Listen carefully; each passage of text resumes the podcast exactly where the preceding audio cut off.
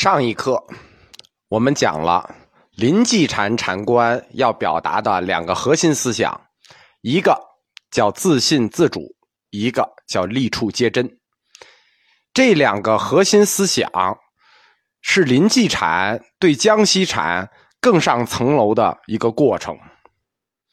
江西禅，他从马祖道一以来一直倡导的一个核心概念叫即心即佛。这是江西禅的一个核心概念。所谓即心即佛，其实就是一个向内心、向内求佛的过程。心是佛嘛，即心即佛。向内求，其实就是向自己求。所以，第一要点你就得自信嘛，对吧？你向自己求，你自己都不自信，你求自己都不自信，那你还求个屁啊！自信，它是南禅宗的一个独特性格。自六祖慧能以来啊，这种独特性格的基因一直潜伏在南禅宗里头。大家记得去年我们讲六祖慧能的时候，六祖慧能回五祖弘忍有一句话，说我来求做佛。哎，这他是来求做佛的。这后来马祖道一也说过，我来求做佛。这个基因，这种自信的基因，在江西禅系里尤其明显。到了临济一玄大师的时候，这个基因就从隐性基因变成显性基因了。啊，这个自信，而且自信到什么地步呢？自信到了膨胀的地步，就是你与佛无二无别。自信是归自信啊，一玄大师他也没说让你盲目自信，他是说你要站在知识的基础上去自信，大善知识，站在基知识的基础上自信。站在知解和知见两个知的基础上去自信，一个叫知解，一个叫知见。对于知解和知见这个的看法，林济义玄和他的师傅黄渤西运两个人的看法见解是反着的。我们前面说过，黄渤西运的禅观有两大要点，第一个要点叫不求知解，第二个要点才是无心是道。对吧？什么叫不求知解？我们说，知识无用论。黄渤西运反对一切向外求知解的方式，比如求一切所谓的善知识，求一切所谓的经教讲经，黄渤西运都反对。反对的理由是什么呢？就是黄渤西运认为，求知解如果作为一个正道的手段。就是你想通过肢解来正道，那么它就和正道的目的冲突了。所以在向内求佛的这条道路上，或者说都是向内求佛的道路上，师傅黄渤西运讲的是反对求肢解，讲用心去契合道。用通俗的话说，就是求知和幸福是两回事或者说求知和求解脱是两回事不是说你求知了就能求解脱。我在佛教哲学这门课的第一课就讲过，再多的知识，有的时候也不一定能让你过好这一生。其实就是这个意思，求知和求幸福是两回事。临济义玄对知解的看法跟黄渤西运是反的，他是强调知识有用论，就是说要求去求知解，但是。强调的不是说你胡乱求知解啊，什么善知识你都求，什么经教你都求，他求的是真正见解。他这个知解是有限定的，叫真正见解。所谓真正见解，就是我们说的正知正见。那什么是临济义玄的正知正见，或者是他的真正见解呢？他的意思是说，你通过向外求的知解，是需要反过来证明自己。认识自己与佛祖无二无别，那这种知解才叫真正的见解，才是正知正见。义玄的这种说法，实际是向内求佛的另一条道路，对吧？第一条向内求佛的道路是用心契合道，黄伯逊的；而到了义玄这里，他指出了另一条道路，通过外在的知见。不断的向自己证明自己向内求佛的道路是对的，或者说通过外在的他信树立你内在的自信，外在是他信，内在是自信。走到这一步，临机一玄的这个概念，他的这个政治正见就是你与佛祖无二无别，就和同时代的净土宗大师飞西啊差不多同时代啊，概念相合了。飞西大师提出来的就是净土宗这个时候的义理概念，叫众生是佛。在同一时代，净土宗提的是众生是佛，临济宗提的是你与佛祖无二无别。那两大宗的宗师又在同一个时代、同一个命题上会师了。自信这件事呢，我们也是有的，但是普通人的自信他总是有个度，对吧？实在很难膨胀到易玄老师说的这种地步，就是我自信到了我与佛祖无二无别。我向外求知的过程，不过是要证明这件事情，对吧？那怎么能办到这种自信的程度？或者说，你怎么能自信到这种程度？如果我们不能自信到这种程度，行不行？一般自信啊，普通自信，或者比普通再自信一点，实在自信不到这个这个佛祖这种高度，能不能成呢？不能。易玄老师斩钉截铁的说：“不能。”《临济录》里有一段话，他是这么说的：“如今学者不得，病在何处？病在不自信处。你若自信不及，什么叫自信不及？就是你不够自信，就是说我们说的还不够自信到那个地步。那么，即便茫茫地寻一切境转，被他万境回幻，不得自由。”这就是说，你自信不到那个程度会怎么样？看见没有？你若自信不够，最后的结果，一玄老师说了，被他万境回幻，不得自由。梁启超先生曾经说过啊，佛教就是要以大智慧追求大自由。易玄老师先于梁启超先生一千多年，就告诉你了一句更重要的话：临济宗的。一个灵魂的话叫做“精神不自信，灵魂不自由”，对吧？你若自信不及，那就是不得自由。灵魂不自信啊，精神不自信，灵魂不自由。那这个话说的就非常硬了。那易玄老师就是要求我们的自信心必须膨胀到认识自己和佛祖无二无别这种地步。那才有灵魂的自由。林继禄又接着这句话说，就是接着这个不得自由，继续说：“而若能歇得念念持求心，便与佛祖不别。”啊，这回就彻底懂了。在这个话后面还有一句，就是“若能歇得念念持求心，才与佛祖不别。”就是说，你光有自信是不行，然后后面还有一句话呢。懂了，要自信，后面的条件是要熄灭任何向外的持求，念念持求心。持求，奔驰着求，就是奔走着追求，听着比追求还要急迫。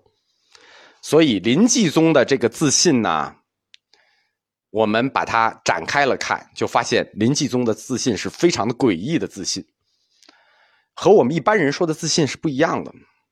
我们一般人自信，说我很自信，是什么自信呢？就是想要什么，我们就能得到什么；想搞定什么事，我们就能搞定什么事；想做到什么，就能做到什么。这叫自信，我能成。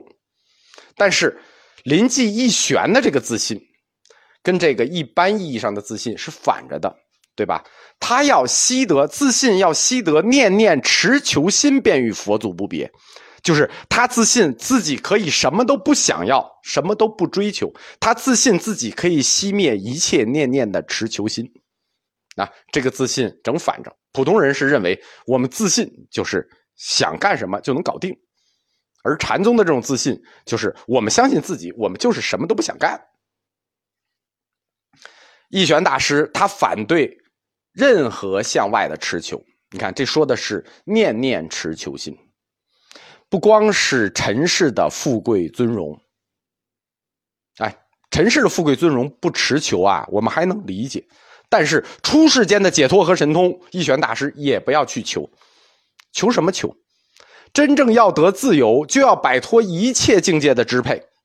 只有这样，你才能成为自己的主人，而不沦为境界的奴才。一玄大师在这个《临济录》啊，这个、这、这个、这个基本上都在引用《临济录》。《临济录》里继续说：“说大器者不受人祸，随处做主，立处皆真。但有来者，皆不得受。”就是说，人呢不要听别人胡说，要自己做自己的主人，这就叫立处皆真。临济禅就是通过行为艺术的这种表达，就是我们说的当头棒喝、毁佛灭祖。通过行为艺术要表达的，用流行的概念说，就是佛教临济宗新时代里一玄思想的四个自信，对吧？我们新闻联播经常这么说，佛教临济宗新时代一玄思想的四个自信，哪四个自信呢？自信、自尊、自主、自由。有这四个自信，就能不受环境的支配，立处皆真。哎，这就是临济宗的。禅观要点，有兴趣了解这个发源于正定县的啊新时代四个自信的同学，可以去看一下《临济》，哎，就是慧照禅师塔录《临济录》，我们刚才引用的这些原话啊都在里头，大家可以各自体会。我们一般讲佛教史讲到这儿，其实就差不多了，因为讲临济一玄，主要讲的有特色的就是他的这个接引手段霹雳雷霆。当头棒喝，还有就是他的峻烈禅风，喝佛骂祖，很少讲他的哲学观，因为我们前面讲的这叫禅观，对吧？四个自信和立处皆真，这叫禅观。一玄大师的禅观跟他的哲学观有重叠，或者说禅观指向方向一致，有重叠，但是它覆盖的范围又不太一样。为什么呢？是因为。临济大师的哲学观，他最终的指向性很特殊，他指出一个很特殊的目标，我们很少提这个目标，并且他跟后世佛教发展的方向也不是很合，所以我们很少讲。今天我们汉传佛教那主要就是禅宗，而禅宗主要或者说根本上就是临济宗，其他宗的其他宗其实中间都断了。到宋朝的时候，就有一句话叫做“临天下，曹一角”。临济宗的天下，曹洞宗的一角，剩下的剩下的没了。中国汉传佛教，我们可以说百分之九十都是临济血脉。但是我们以后会经常讲到临济，呃，很多义理都跟临济有关。但是我们很少会有机会再来回顾这位开山祖师，两位开山祖师。所以难不难的呢？我们就过一下，过一下临济义玄大师的哲学观，这属于专业课后半堂，大家从这儿可以跳过去不听，这是专业课。临济义玄的哲学观叫做“易精灵分六合合”，啊，这个词非常专业了，“易精灵分六合合”。这种哲学观是一种跨越了小乘有宗和大乘空宗的过渡型调和教理。我们说佛教哲学有四大流派：小乘有宗、小乘空宗、大乘有宗、大乘空宗。我们今年哲学讲的，这还都属于有宗部分。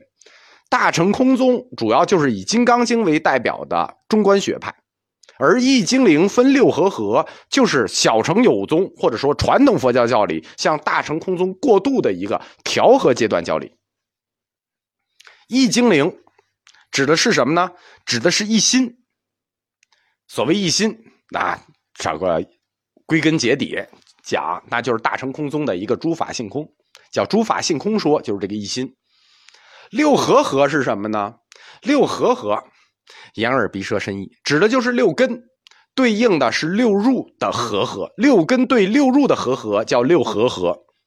但是六合合的概念呢，在佛教哲学里头，它属于说一切有部。这个就需要对佛教哲学课的那个六入、十二处、十八界理论很熟。六合合理论归结下去，就是小乘有宗的五蕴学说。五蕴学说和大乘空宗的诸法性空说调和起来，就是临济义玄的这个哲学观，叫做易精灵分六合合。那更细的我们就不不再展开了。这是一个过渡型教理，中国式的过渡型教理。易精灵分为六合合，这个概念首先是由黄渤西运、孤名先发，首先提出来的。临济义玄又发展了这一套理论，我们简单的描述一下，就是说什么叫易精灵分出六合合。